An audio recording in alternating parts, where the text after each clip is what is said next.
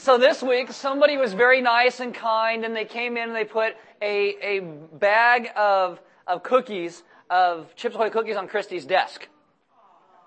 Exactly. What's the deal with that? Who is addicted to cookies? Thank you. Yeah. No, she brought him into staff meeting on Friday morning. We, we ate half the box.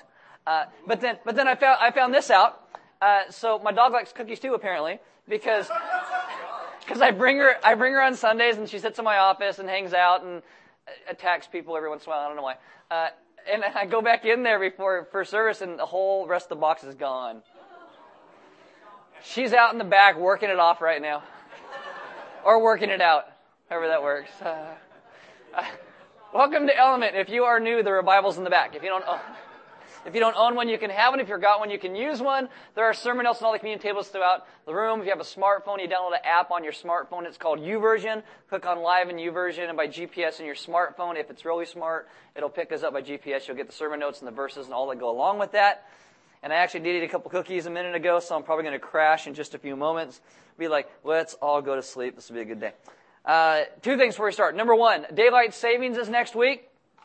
This is the evil one that was thought up by the devil? because we lose an hour of sleep. Yeah, boo, boo. Let's throw him in the pit and get rid of that. Anyway, so uh, set your clocks forward. If not, you'll be, well, sometimes you'll come in about the same time you normally come in because half of you are late anyway. Uh, but you'll, you'll show up and we'll be leaving at that point. So set, set them an hour forward. I know it's going to feel like you're coming to the earlier service, but you'll be okay. You'll be fine. I have faith in you. Next Saturday, hour forward. Uh, second thing is this uh, Easter is at the end of March. Uh, comes really early this year. So Easter's at the end of March, and we're still debating if we're going to do a Saturday night as well as the Sunday morning ones because it's packed. Uh, we'll let you know as we get closer about that. But we're going to do we do a Good Friday service, which is the Friday before Easter. Uh, Good Friday services are typically for believers, and so if you have friends that you want to invite to bring to something, don't invite them to Good Friday service, all right? Uh, and Good Friday service this year, we're doing something different because we always have a plan behind what we do. Good Friday service is going to be at 11 p.m on Friday. So that might weed some of you out as it is, because if I, we cannot stick all three services in the same room together, even if you guys are standing like this. So hopefully that weeds some of you out too. But Good Friday, uh, 11 p.m. You'll get close. More about it as we get closer to that as well. Once you stay with me, reading God's Word. I like your blue shoes, by the way. They're cool. Uh, Psalm 102, verses 18 to 20, it says this Let this be recorded for a generation to come, so that a people yet to be created may praise the Lord, that he looked down from his holy height. From heaven, the Lord looked at earth to hear the groans of the prisoners, to set free those who are doomed to die. Let's pray. Father, this morning I ask that we, as your people, would be those who understand that you are a God who weeps with us and mourns with us and rejoices with us, and that we would walk into all of life understanding that everything has been sifted through your good hands, and that we would trust you for all things, and that in that we would live lives that would fully honor and reflect you. Amen. Have a seat. All right, so this is Genesis week 57. Uh, if you are new, you've only missed a little over a year. Way to go. Uh, but fear not, if, if you want to hear all the past messages, you can go online, ourelement.org. Uh, you can download them all. You can get our podcasts on iTunes. Uh, you can be up to date by next week if you really are so inclined. If you have a commute that you could listen to all those by next week, we feel really sorry for you, by the way, because terrible commute, all right? Uh, now, today we're going to end someplace that you may not actually see coming or you may, depending on where you're at. Again, I do want to give you more credit, like I said last week in the standard TV show. So last week, yay! just are ready for the amens already. We're just we're just going.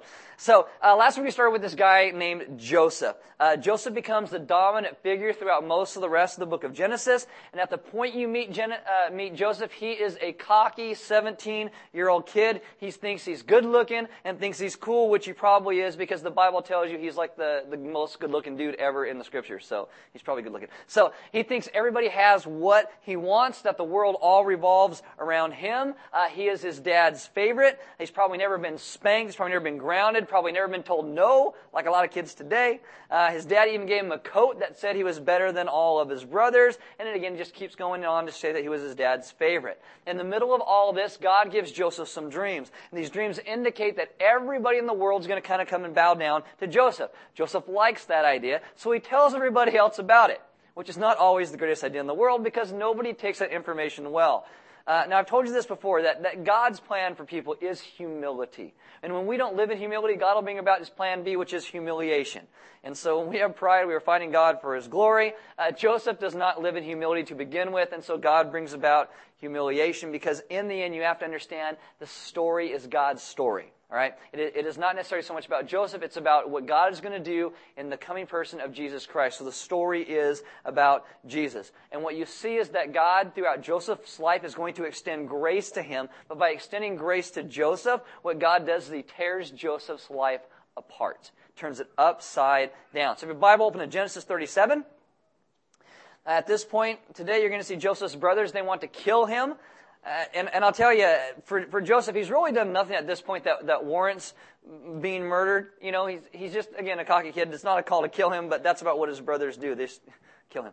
Uh, Genesis 37, verse 12, which is where he left off last week. It says, Now his brothers went to pasture their father's flock near Shechem. Now, Shechem is about 50 to 60 miles from where the family is now living. So they're a family that has, you know, th- these sheep and goats, and you got to take care of them. So take them where the grass is. This is for you. It'd be like if you had some animals and you were pasturing them in Paso Robles and you live in Santa Maria. It's kind of a far way to go. Uh, again, uh, what happened in Shechem a few weeks ago, uh, the two sons went and they almost killed everybody in the region, so it's probably a hostile place. And Israel said to Joseph, Are not your brothers pasturing the flock at Shechem? Come, I will send you to them. And he said, Here I am. Throughout the scriptures, this here I am, it's like, I'm here to do your bidding, I'm ready for you, what do you, what do you need of me? You'll see people say this to God all the time. Here I am. Now, what you need to notice, though, is where are all the brothers? They're out working. I'll give that one to you, okay? Out working. So where's Joseph? At home, right? So, so what, what's he doing? Lounging around, wearing his special coat, eating cookies, playing Xbox, doing, doing, doing something. He was special. He got to stay home. Verse 14. So he said to him, Go now, see if it is well with your brothers and with the flock, and bring me word. This is literally in Hebrew, report back to me. It's like, Joseph, here's your clipboard and I want you to put on your coat, go check on those losers out there, come back and tell me what they're doing so I can yell at them some more. So he sent him from the valley of Hebron and he came to Shechem. So Joseph does, puts on his special coat, grabs his uh, clipboard, treks out to the wilderness to find his brothers to tattle on them. And this is very sad because Joseph, instead of making his kids a team, he's drawing a wedge in the middle of them. And if you're a parent and you have kids, you need to teach your kids to be a team. If you have, if you have daughters, you know, sisters should become a team, brothers should be a team, brothers and sisters, a team working together. You gotta find a way to help them stick together and not drive a wedge between them. Verse 15, and a man found him wandering in the fields, and the man asked him, what are you seeking? I am seeking my brothers, he said. Tell me please where they are pasturing the flock. My dad said, go find your brothers. They're not here where they're supposed to be. Well, ah, that's a check mark right there. I can yell, yell out for that. Sweet.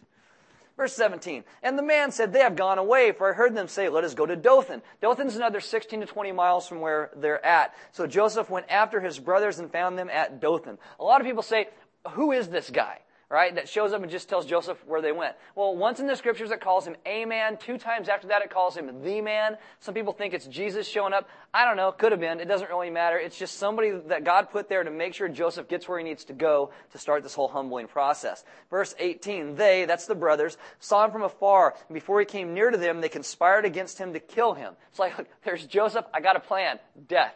That's, that's, I fought with my brother growing up lots of times. Death was never the outcome that I wanted. Maybe twice. Okay, maybe twice. But not all the time. This is 11 on 1. And honestly, if there's a kid who deserves a beating, it's Joseph at this point. Okay, I fully agree. I'm good. I'm good with that. But not death. And it's interesting that death in Genesis was first done between two brothers. You see all these problems of Jacob running from his brother Esau because Esau wanted to kill him. And it seems like people just aren't learning from their mistakes. Verse 19, they said to one another, Here comes this dreamer. They won't even call him by name, they just mock his dreams. Come now, let us kill him and throw him into one of the pits. Then we will say that a fierce animal has devoured him, and we will see what becomes of his dreams. It says, But when Reuben heard of it, now Reuben is the kid who slept with his stepmom, so he's off awfully weird kid just to begin with. And so he gives up his right as the firstborn child, so nobody really listens to him that well. It says, He rescued him out of their hands, saying, Let us not take his life. And Reuben said, Shed no blood. Throw him into this pit here in the wilderness, but do not lay a hand on him, that he might rescue him out of their hand to restore him to his father. Now, this could be a ploy to get back into the good graces of his father again, because, you know, all this stuff, sorry about the whole mom thing, Dad. Uh, I saved your kid. Will you like me? Will you like me again? You know, I, I don't know. Maybe, maybe some of you grew up like this. You had brothers who would like duct tape you, throw you in a closet, kick you every once in a while. Boom! Shut the door. Five minutes later, boom! Shut the door. Your dad shows up. What are you doing? I, I wasn't going to kill him. Right? You read this. That, that was me. I, I was the young one, right? I always got stuff done to me well, I was ornery too. But you know, that you hear this and you start to twitch because it's like that's my life growing up. Oh my goodness, it's in the Bible. What, what's going on? My brother's friends used to like to beat me up and pick on me, but again, I usually started it. I told you about my brother's friend Paul. You know, Paul always liked to beat me up. So one day I said, Paul, if your hand's bigger than your face, you're going to get cancer. And he's all, bam. That's the rope a dope. Stuff. Woo! Bam! chases me down, beats me up. I mean, this, brothers are evil. Brothers, they're malicious. They come in two flavors, wicked and really wicked. Okay, that, that, that's brothers. I mean, brothers will sit and hide in a closet for hours just to wait for their other brother to get home. So when they open the closet door, you go, Wah! and they'll pee themselves. It's like, what, what's on your agenda today? Make my brother pee his pants. That's all I got to do. That's all I got. Verse 23. So when Joseph came to his brothers, they stripped him of his robe, the robe of many colors that he wore. Like, first thing, gonna get rid of that robe, no more robe. And they took him and threw him into a pit. The pit was empty, there was no water in it, so it's a well of some sort. I imagine him going in, landing on his head. That's just how I see it. Uh, then they sat down to eat, not a lot of conscience in that. And looking up, they saw a caravan of Ishmaelites coming from Gilead. Now, this is the other side of the family. Uh, their grandfather's brother, the crazy side, you don't really talk about too much. With their camels bearing gum, like juicy fruit and bubblicious and stride bad Bible humor, I'm sorry. Uh, balm and myrrh on their way to carry it down to Egypt. Then Judah said to his brothers, and, and Judah now has the right of the firstborn at this point. He's pretty weird too, which you will see next week as we talk through it. And I guarantee you, if you have never been offended at Element, I will offend you next week as we talk about Judah and his kids. It says, What profit is it if we kill our brother and conceal his blood? Now, uh, this is how you know they weren't really listening to Reuben because they were still going to kill him. But now they see this, and, and Judah says, hey, you know, let's not kill him because we can make some money off of him. He says, Come, let us sell him to the Ishmaelites, and let not our hand be upon him, for he is our brother, our own flesh. And his brothers listen to him. So they don't get a conscience, they're going to get a profit, which is great. Verse 28. Then the Midianite traders passed by, and they drew Joseph up and lifted him out of the pit, and sold him to the Ishmaelites for 20 shekels of silver. Slaves at this time would range between 15 and 30 shekels, so they really didn't bargain that hard for a good looking kid like Joseph. They took Joseph to Egypt. Verse 29. When Reuben returned to the pit and saw that Joseph was not in the pit, he tore his clothes and returned to his brothers and said, The boy is gone, and I, where shall I go? So he sold without Reuben knowing. All of his plans of getting back into his dad's good graces are now shot. It says, Then they took Joseph's robe and slaughtered a goat and dipped the robe in the blood. And throughout Genesis, this is the kind of thing when people sin, they try and cover it up. And so here they're trying to cover it up with this blood on the robe. Oh, hey, your, your son's gone. We didn't have anything to do with it. And an animal did this. Adam and Eve do this by, by leaves and hiding behind trees. We do it when we put lie after lie after lie trying to cover up what we've done. Sin just leads to other sins and not good things. And so you can repent or and, and come clean, or you can continue to lie. These brothers continue to lie. And they sent the robe of many colors and brought it to their father and said, This we have found. Please identify whether it is your son's robe or not. And he identified it and said, It is my son's robe. A fierce animal has devoured him. Joseph is without doubt torn to pieces. Now, I am sure I gave my mom moments like this growing up. I was always getting lost, falling in the ocean when we were at the beach. Uh, I used to like to play on the roof in, in the chimney. Because I always thought, how does that, I'm tiny, and how does that dude get down this thing? And so she literally caught me one time, and I'm like ready to just jump off, go down it, and she, she caught me like right then. Yeah. Anyway, so I, well, I think I think you know J- Jacob's son is now gone, and I think one, it's, it's got to be one of the worst things for a parent if you've ever experienced this. I mean, just, just to bury your child. But Jacob doesn't even get to be able to bury his child. There's no body. Verse 34, then Jacob tore his garments and put on sackcloth on his loins and mourned for his son many days. All his sons and daughters rose up to comfort him. How many? All. You know how many, what all means in the scriptures? All all. They all knew, though, Joseph wasn't dead. That's pretty sick. They're all, they all knew the lie. But he refused to be comforted and said, No, I shall go down to Sheol, that's the grave, to my son mourning. Thus his father wept for him. And most of this man's future is destroyed because of this lie. When the truth would have been so much better. Probably a lot harder, would have been a lot of arguments in the middle of this, you know, but it would have been so much better. But jo- Jacob would have learned, I need to stop showing favoritism. And the brothers would be like, We're knuckleheads, we've got to quit lying. And it would have been so much better on the backside simply telling the truth. But nobody does. Meanwhile, the Midianites had sold him in Egypt to Potiphar, an officer of Pharaoh, the captain of the guard. Okay, so here's my questions for you in this. Have, have the boys sinned against Joseph and their father? Say it out loud. Thank you. You guys are crazy. Okay, so, so in that, did God make them sin? No. Some of you seem like you weren't sure about that. No, God didn't make them sin. Did God tell them to sin?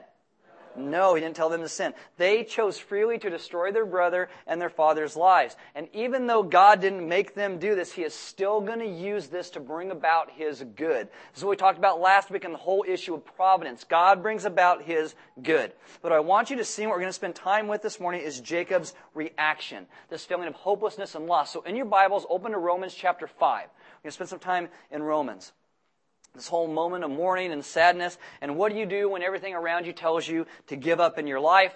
You know, what might God be up to with things that you don't understand?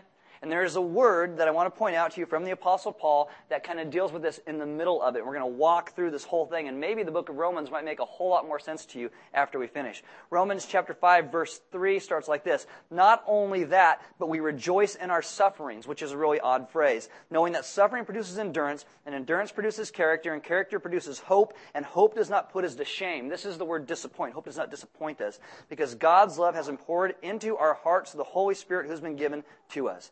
Now, I pointed out to you on many occasions going through the book of Genesis that many times suffering can actually produce growth in our character. In the ancient world, this was widely embraced. People actually believed this. You know, people in uh, Greece and Rome and these thinkers would write out what were called hardship lists. In the New Testament, you see Paul do this as well. He talks about being uh, shipwrecked and stoned and beaten. These are like a hardship list all these really difficult experiences. And they would write these things down that they had been through and then talk about how through these things they could become a wiser person, a stronger person, a better person. But Paul, in his letter to the Romans, adds a word in this passage that the Greek and Roman writers would never think to have added. And it's a word that changes everything. It could change us too. I'm going to make you wait for it for just a moment because I want to point a couple things out to you. Number one is this.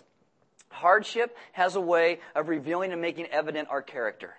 Hardship has a way of revealing and making evident our character. Throughout the scriptures, you will see people respond to hardship and trials in different ways. The writer of Proverbs in 24 verse 10 says, If you faint in the day of adversity, your strength is small. The NIV gives you the thought behind it and says, If you falter in times of trouble, how small is your strength?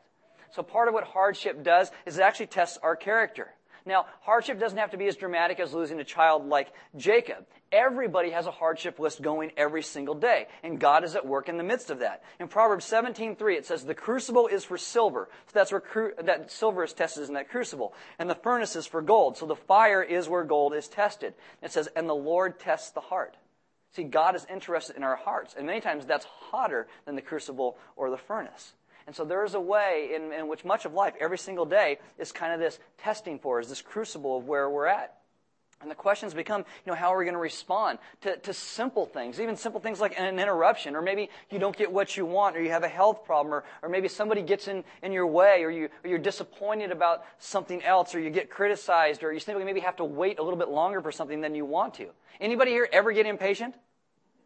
Yeah? I mean, how do you respond to that? I mean, sometimes I think I'm doing, I, patience is a huge issue for me. I don't have, a, I'm really ADD, I don't have a lot of patience. And, and I, sometimes I think, man, I'm doing so much better on my patience right now. And then I drive on the freeway. And I realize, you know, I just, I just go crazy. I was talking with this guy recently about an important decision that's coming up in his life. And one path is going to be really hard and one path is going to be a little bit easier. And so he's trying to figure out what to do. And so I asked him, I said, well, what path is going to make you grow more? Doesn't miss a beat. And he says, you know, the harder path is going to make me grow more. And I said, why? And this is, this is, this is my paraphrase of what he said. He says, haven't you noticed great comfort rarely brings great growth? And it's true. And it's true. Now, trouble by itself doesn't produce growth. Trouble can just produce bitterness. But if we can trust God in the midst of it, if we can live with poise and confidence and joy in Jesus and not get focused on ourselves, then it can bring great growth. Secondly, desperate hardship reveals the truth about the human condition. About the human condition. Uh, Dallas Willard likes to say a lot God's address is at the end of your rope. It's also at a lot of other places. It's not just there. But, you know, you have a rope metaphorically and, and it has an end. If you haven't gotten there, one day you probably will get there. Okay. And, and God's there. But it's not the only place that He is. And what our culture does is it tries to just bombard us with messages of self-sufficiency. You can take care of yourself. Do it on your own. Christianity, God's a crutch. You, you don't, you don't need that. And what if all those props we have are actually just illusion? Because when trouble comes with illness and loss or bankruptcy, divorce, all these fears, when you're at the end of your rope and you do have a rope, this whole illusion of self-sufficiency gets shattered. And thirdly, if deliverance is all that we require or desire from God, then when our troubles disappears, our desire for God's going to disappear as well. You see, this is one of the most common themes that you'll actually see throughout the scriptures. In times of suffering, people's minds and hearts turn to God. Oh God, help me. Oh God, save me. Oh God, deliver me. But as soon as the pain and the trial goes away, their hearts start turning away. Same thing for us. And, and heart, oh God, where are you? And then all of a sudden things get better. We pray less often. We pray with less urgency. Which always brings you back to these strange words of the Apostle Paul in the church at Rome. Romans 5. We rejoice in our sufferings, knowing that suffering produces endurance. And endurance produces character, and character produces hope. There's something amazing going on in the midst of that. David Fredrickson points out that in the Greco-Roman world, that these thinkers would often make the connection between suffering and growth of character. They might actually write exactly the words that Paul wrote, exactly, except for one word, and that word is the word hope. Hope would be a total head scratcher to them. They believe that the, the world's a cold, hard, it's an impersonal place, and so you have to, uh, you have this glory of the individual and all of your strength, just like our culture teaches you today, and you're supposed to use your reason, which they loved, to use your own self-sufficiency to rise above all the sufferings and have a disciplined mind and a disciplined life, and you refuse to allow any circumstance to disturb your serenity or your tranquility or your inner peace. So they would say suffering leads to perseverance and perseverance leads to character. Well, well yes, of, of course it does. But character leads to hope? Well, no, that, that's not what happens. None of them actually recommended hope. And if I can make this clear, they said if you had hoped, if you had hope, you were giving up control of your life to something else. Hope was a sign of weakness. There are lots of these writers who would call hope a moral disease because they believe that you should be a strong person, that it's be your self-sufficiency, and you should not have to trust a power beyond yourself. You should be captain of your ship and, and master of your own fate. Nothing else should be. And if you have hope, you're giving all of that up. Again, this is why people call Christianity, oh, Christianity is a crutch. Christianity is not a crutch. Christianity is the wheelchair. Okay? It's like that little cart at Walmart that people ride around and, you know, that's what, seriously, if it's just a crutch, you don't understand Christianity. Right? I mean, it is, this is Paul is invites people to a different world. In the ancient world, just like ours, suffering becomes easier if you have someone who could come alongside you and help suffer with you. They would enter into it with you. Aristotle said, suffering is lightened by the sympathy of a friend. And so sometimes someone might be willing to step into your life and suffer with you a little bit. They might even be willing to die for a friend. They thought this was noble. Cicero would write how in Rome they would have these plays, and sometimes in these plays there was a scene where someone would die for somebody else, and they'd have standing ovations. People would be like, oh, that's amazing. A friend sacrifices for a friend. But there were always limits to that. And it all goes back to the backdrop of Romans and what's going on. And so one limit in this is the person that somebody died for had to be a person of high virtue. Someone who was totally worthy of it. Worthy of the sacrifice that you're about to make. It's not a virtue to suffer and die for an unvirtuous person. And another limit was if you entered into somebody's suffering and you, and you went alongside of them, you're not allowed that suffering to interfere with your tranquility and your inner peace. They must have, they would have really liked Star Trek, right? And, and Vulcan and, and Spock and it's a bad Star Trek joke, but it's true. All right. Okay. And they had a word for that kind of suffering, what, what this looked like. Uh, the suffering that, that if you were so weak, it would, it would come and take away your tranquility. They had a word for that. And this word that they used was the word groaning. Groaning. Groaning was the word they used for someone who was so weak in character that he allowed circumstances to disturb him. And this is why when you read the scriptures, the scriptures are completely unique. Because as you read through the scriptures, you see God's people groan all the time. And this is not what people would do when they look at the heroes of their faith. They wouldn't be like, oh, yeah, well, no, they were perfect. They never groaned. They were wonderful. And you, all throughout the scriptures, you constantly see God's people groaning. And groaning is what weak people do. Groaning is what people do when they cannot bear what has happened, when they just can't stand the disappointment, like when Jacob loses his son. Let me give you a picture of it, okay? You ever see like a Super Bowl or a playoff game? And, and it's like five, four seconds left, and, and, your, and your team you love is down by two or one points, and they set up for a field goal. And it's like 40 yards, which isn't that bad, but it's still kind of far. But, you know, this kicker's pretty good. He can make it. And so all of a sudden, you know, they get up and they kick, and it's like, and it's going. Woo, and the wind catches it. It just goes barely wide, right? What does everybody do in the stadium? Exactly. Exactly. And that's, that's the ground. That's what your spirit does. Deep inside you just, ah, ah. That's, that's what you do. When you're disappointed, your spirit just goes, ah. You know, maybe you lose out on a job that you really, really wanted. And you go, ah.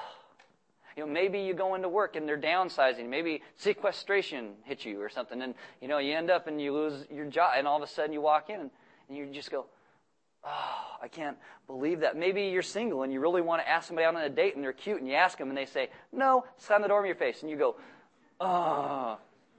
You know, I tell you, you're going to lose an hour of sleep next week and you all go, oh. I tell you, hey, I've got like 20 minutes left of this message. And you go, oh.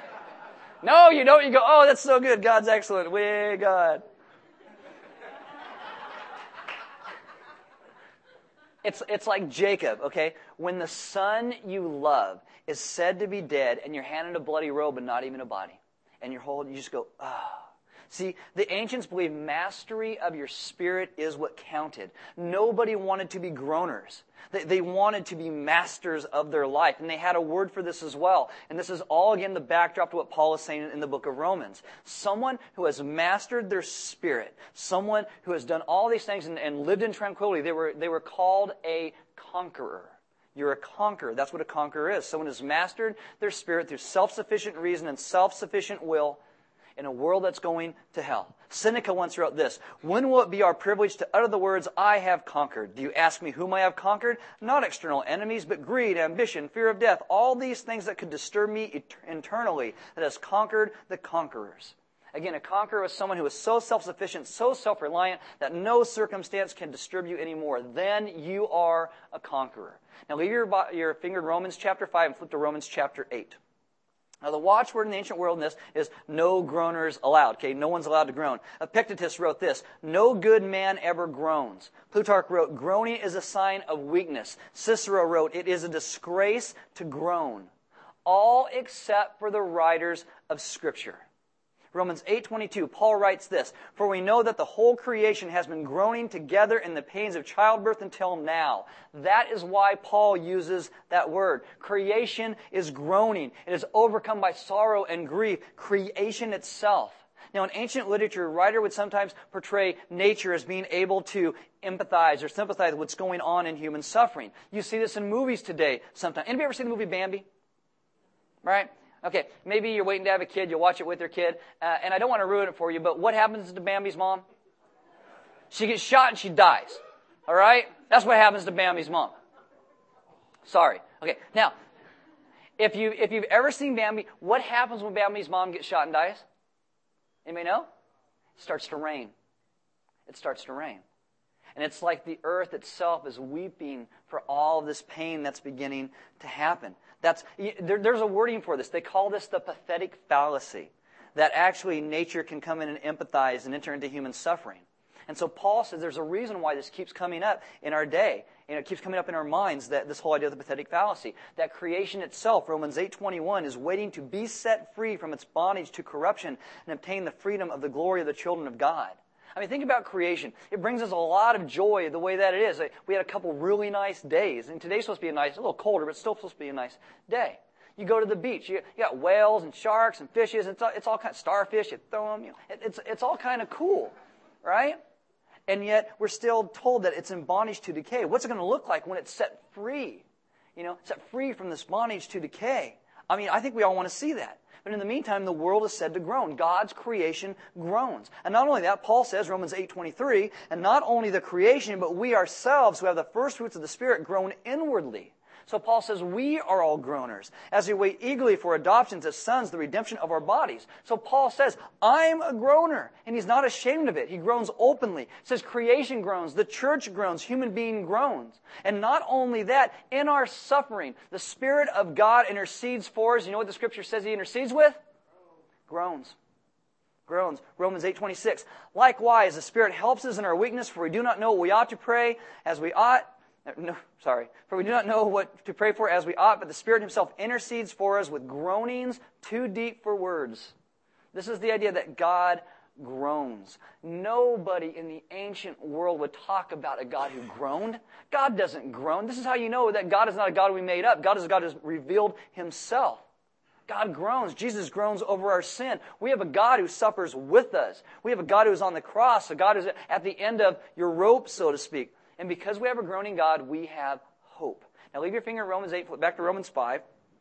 3 again. This is the idea of suffering produces perseverance, perseverance, character, and character, hope. And again, this whole idea is a head scratcher for the people then, but not Paul not the writers of Scripture. Why does character produce hope? You got to remember what we saw a moment ago. In the ancient world, people would sometimes sympathize for their friends or enter into that kind of suffering with their friend, but you, but when you suffered for them, you couldn't actually let it affect you, and you would only suffer for somebody who was virtuous. You only suffer for someone who has shown themselves to be worthy, who deserves it, who is righteous. So keep that in mind. Romans 5, starting in verse 3 again. Not only that, but we rejoice in our sufferings, knowing that suffering produces endurance, and endurance produces character, and character produces hope, and hope does not put us to shame. Why not? Because we're such great hopers? No, because God's love has been poured into our hearts through the Holy Spirit who has been given to us. Well, how does that happen? For while we were still weak, at the right time Christ died for the ungodly. And he says, For one will scarcely die for a righteous person, though perhaps for a good person one would dare even to die. So he, you know, he quotes these, these kind of plays that people like in the ancient world. Yeah, yeah, people would do that. For a good person, I might be willing to go in and do something like that. It doesn't happen often, but it could happen. He says, But God shows his love for us in that while we were still sinners, unworthy, undeserving, a total mess. What he just said a second ago, they were weak. The God in human flesh, the best man who ever lived, Jesus Christ, died for us. Now, why does hope not disappoint us? You know, why? It's not because of my strength or your strength. It's not because things will turn out the way we want them to in this life. It's not because we got it all figured out. We've conquered all of our emotions through a supremely powerful, self-sufficient reason that we possess. Do, hope doesn't disappoint because Jesus, as an act of complete grace for a people as sin-soaked and sin-damaged and sin-stained as you and me and Jacob and Joseph, chose to give his life and suffer and groan and die on a cross for people like us. And guys, I tell you, if, if we would ever really get that, I swear we'd stand up and cheer like we haven't cheered for anything else in our lives. But I understand that, that you know, you're, you're Santa Maria, you're a little conserved, so I swear, you know, if we ever really understood that, maybe I could at least get an amen. Except for the five on this side of the room. How about the rest of you? See, this is the thing. It's the good news. This is why hope doesn't disappoint. So when you look at the groan of Jacob, thinking, oh, look, he's lost his son, or, or Joseph thrown in a pit, sold into slavery, their hope was never useless or in vain. Whatever your hardship list is, whatever you go through, and you have one, it will probably grow as long as you live this life. You've been invited by God through faith into an infinitely greater adventure. You have been invited to something unspeakably more noble and more heroic and more significant than just trying to attain your own personal serenity. Because the attainment of personal serenity is not the reason why you and I are walking on this groaning planet. The ancient set of conquerors, one who maintained, you know, his tranquility in the face of impersonal world that was just broken all the time. That's a conqueror. Oh, I've learned not to let the world get to me. Open your Bibles back open to Romans chapter 8. You should be able to flip just right there. Romans 8:37. This is what Paul tells you. He says, No, in all these things we are more than conquerors through him who loved us. See, we like to throw this around and say, oh, well, that's just a really pretty phrase. Oh, we're more than conquerors. No, there's a whole backdrop to what this actually meant. And, and people are always taking these things out of context. Oh, oh, the Spirit groans. Oh, oh that's what. No, no. It, it groans for a reason. You are more than conquerors. More than conquerors. You know, again, a conqueror, somebody, I, have conquered, oh, it's, it's my self-sufficient reason. I, have done all of this. You know, how do I get past all my problems? Well, well, I take care of them myself. That's what a conqueror is. And then Paul says to you and I, No, no. We are more than conquerors. And would you, in your life, want to be more than a conqueror? Do you want to live your life that way? Because it's not that your strength or my strength or, or a willpower that happens, it's through him. This is what Paul goes on. He says, We are more than conquerors through him who loved us. And then he gives you a hardship list. For I am sure that neither death, nor life, nor angels, nor rulers, nor things present, nor things to come, nor powers, nor height, nor depth, nor anything else in all creation. That's a huge hardship list. Will be able to separate us from the love of God in Christ Jesus our Lord. Now, that is why hope does not disappoint. That is why hope doesn't disappoint. And at Element, this is what we are about. We want everybody to walk out of here knowing and living and understanding that you are more than conquerors. So this morning, what we are going to do is there are going to be some deacons and elders in the back of the room. And if you in your life have never surrendered yourself to Jesus Christ, you have the opportunity this morning. We're, we're not going it's not going to be a Billy Graham crusade. We're not going to sing 10 verses of Just As I Am. We're not going to make you come down and kneel at the front. We're going to give you a place where you can go back and talk to the guys in the back. And they can introduce you to Jesus Christ. And you can begin to live your life not just as a conqueror, or as our culture tells you to, but you can be more than a conqueror. You can be what God intended for you to actually be and live the life He intended for you to actually live. You can understand that groaning is for a purpose. And God longs to take you through that groan out the other side and make you more than a conqueror. The band's going to come up.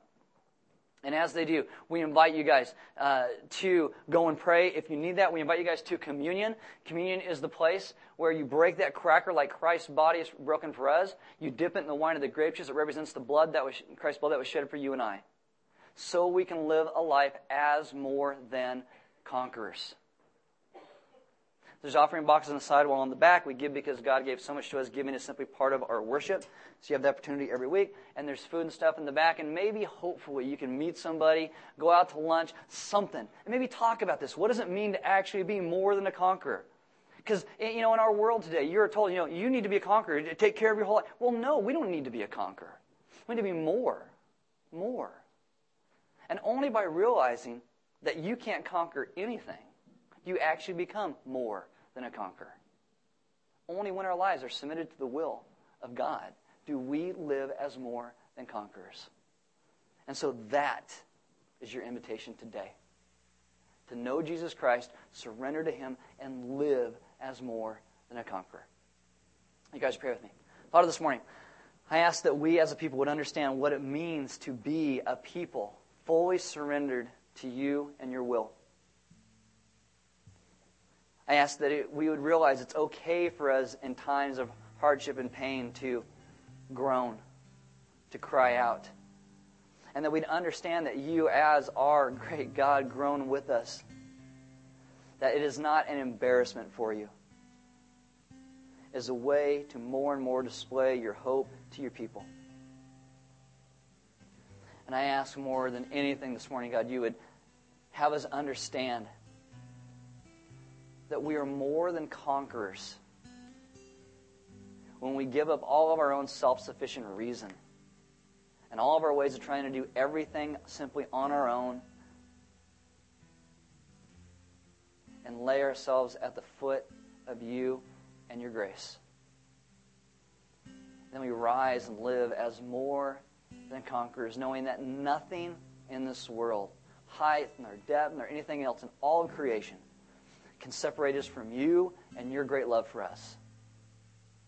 And we can live in great confidence, honoring you with the life that has been given to us by a gracious gift of your hand. And that we would in turn love you with at least a glimmer of the intensity that you love us. And that the world will begin to change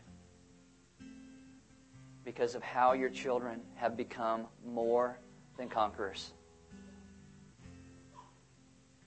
Teach us and guide us to live in love as you do. And most importantly, have us all surrender our lives at the foot of your cross, understanding the glory of your grace. And that you, as our God, has sought us and bought us and brought us home have us live in the truth of who you are. Amen.